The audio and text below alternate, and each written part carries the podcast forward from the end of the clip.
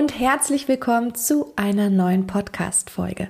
Bevor ich aber so richtig loslege, möchte ich hier die Chance nochmal ergreifen und dir sagen, Achtung, nächste Woche Montag startet die nächste Prüfungsvorbereitungsrunde für die Heilpraktikerprüfung im Oktober 2022. Wenn du also noch nach einer intensiven und mega guten Prüfungsvorbereitung suchst, dann klick einmal auf den Link in den Show Notes und schreibe dich auf die Liste, um dir noch schnell einen Platz zu reservieren. Achtung, diesen Platz reservierst du dir unverbindlich. Du bekommst dann alle Infos per Mail. Am Montag, den 13.06. auch nochmal ein Video von mir, wo ich wirklich dir die Prüfungsklasse erkläre, die ganze Vorbereitung, wie wir vorgehen, also wirklich bis ins Detail. Und dann kannst du dich entscheiden, von Montag bis Sonntag, also vom 13. bis zum 19. Juni, ob du dabei sein möchtest und mit uns in deinen Endspurt Endspurt starten willst. Ich würde mich mega freuen, dich kennenzulernen und mit dir gemeinsam die nächsten Monate durchzupowern. Okay, aber wir starten jetzt erstmal mit dieser Podcast-Folge. Ich bin Ellie von Natürlich Ellie und du hörst meinen Podcast Medizin im Ohr. Wir beschäftigen uns hier mit Themen rund um Medizin, klären offene Fragen und führen spannende Gespräche mit inspirierenden Gästen. Wenn du also ein paar Minuten Zeit hast für ein bisschen Medizin im Ohr, dann lass uns loslegen. Wir nehmen heute die verschiedenen Hirnblutungen einmal unter die Lupe. Wir gehen also auf die Epiduralblutung ein, also Epiduralhämatom, die subdurale Blutung, also Subduralhämatom und die Subarachnoidalblutung. Dann starten wir einmal direkt mit dem Epiduralhämatom, also der Epiduralblutung. Lass dich hier nicht verwirren, wenn du in der Literatur unterschiedliche Bezeichnungen findest. Epiduralhämatom ist die Epiduralblutung. Das Blut sammelt sich hier oberhalb der Duramata. Was war nochmal die Duramata? Das ist die harte Hirnhaut und auch die äußerste der drei Hirnhäute, denn sie liegt genau unterhalb des Schädelknochens. Ein Epiduralhämatom ist also eine Einblutung zwischen dem Schädelknochen und der harten Hirnhaut. Meistens wird ein Epiduralhämatom durch eine Gewalteinwirkung von außen verursacht, also zum Beispiel traumatisch bedingt durch einen Unfall. Symptome könnten hier direkt nach dem Trauma auftreten, aber auch erst nach einer gewissen Zeit. Wir haben hier typischerweise nämlich ein symptomfreies Intervall Weißt du, was damit gemeint ist? Ganz genau. Das bedeutet, dass Patienten nach der Bewusstlosigkeit kurz ihr Bewusstsein wieder zurückerlangen, aber dann kommt es zu einer erneuten Eintrübung, weil der intrakranielle Druck durch die Blutung durch das Hämatom hier eben wieder ansteigt. Zusätzlich zur Bewusstlosigkeit sind hier typische Zeichen, zum Beispiel Übelkeit und Erbrechen oder auch Unruhe. Es kommt häufig zu starken Kopfschmerzen und zu einer einseitigen Mydriasis, die dann auf eine ipsilaterale Hirnschädigung aufgrund von diesem Hämatom eben hindeuten kann. Nochmal zur kurzen Wiederholung. Was bezeichnet nochmal eine Mydriasis? Ganz genau, damit meint man die Weitstellung der Pupillen und in diesem Fall kann es sogar dazu kommen, dass die Pupillen hier entrundet wirken. Okay, dann gehen wir jetzt quasi eine Schicht weiter nach unten und schauen uns das Subduralhämatom oder die Subduralblutung einmal an.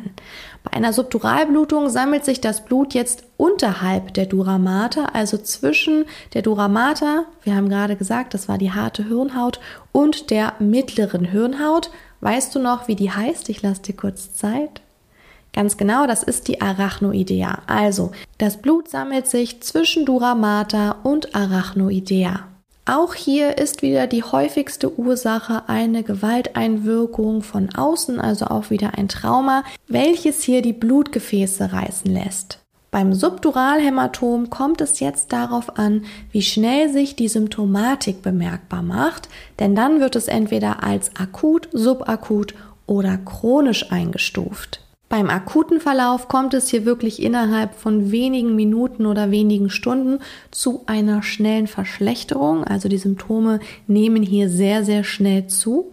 Beim subakuten Verlauf, da entwickeln sich die Symptome dann so über mehrere Stunden oder auch mehrere Tage.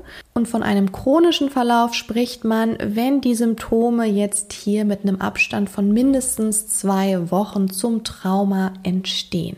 Das hast du bestimmt schon häufiger gehört. Ne? Leute nach einem Unfall, nehmen wir zum Beispiel einen Autounfall, werden durchgecheckt, ihnen geht es gut, sie werden entlassen und dann kann es eben trotzdem dazu kommen, weil wir hier eben einen chronischen oder einen subakuten Verlauf haben, dass es später erst zur typischen Symptomatik kommt.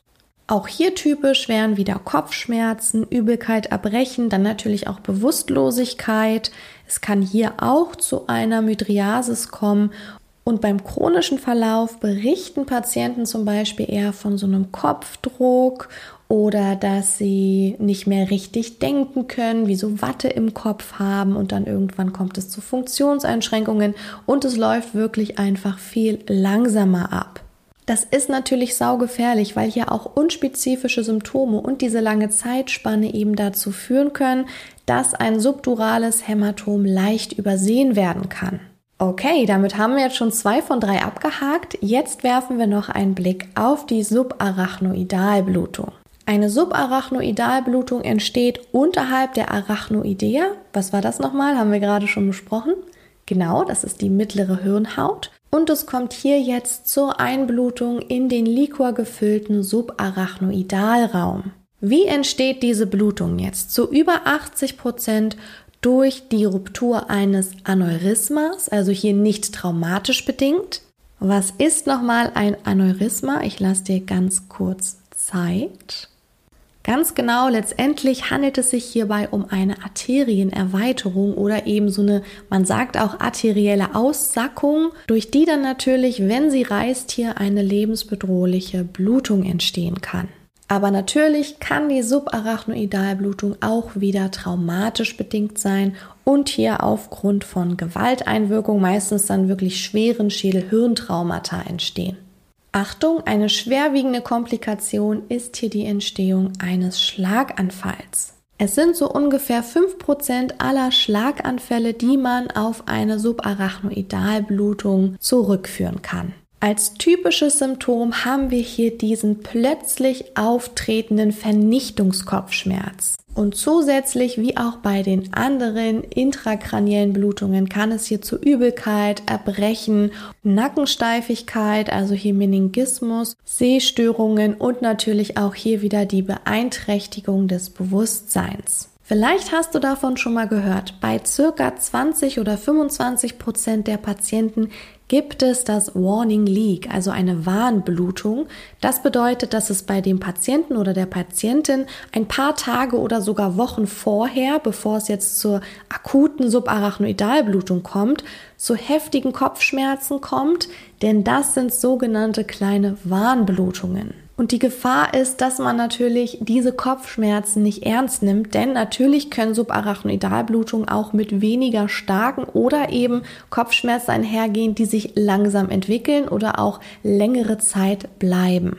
Okay, dann hast du jetzt erstmal die Basics der drei verschiedenen Hirnblutungen wieder aufgefrischt. Ich hoffe, die Folge hat dir gefallen. Wenn das so ist und du dir mehr wünschst, dann schenk mir doch eine 5-Sterne-Bewertung. Darüber freue ich mich immer sehr, sehr, sehr doll. Für dich sind es ein paar Sekunden und ich sehe, dass die Folgen oder der Podcast gut bei dir ankommt. Ich wünsche dir noch einen wunderschönen Tag. Ich hoffe, bei dir ist es auch so schön sonnig wie hier bei mir in Berlin. Wenn ja, dann genieß die Sonne und wir hören uns bald wieder.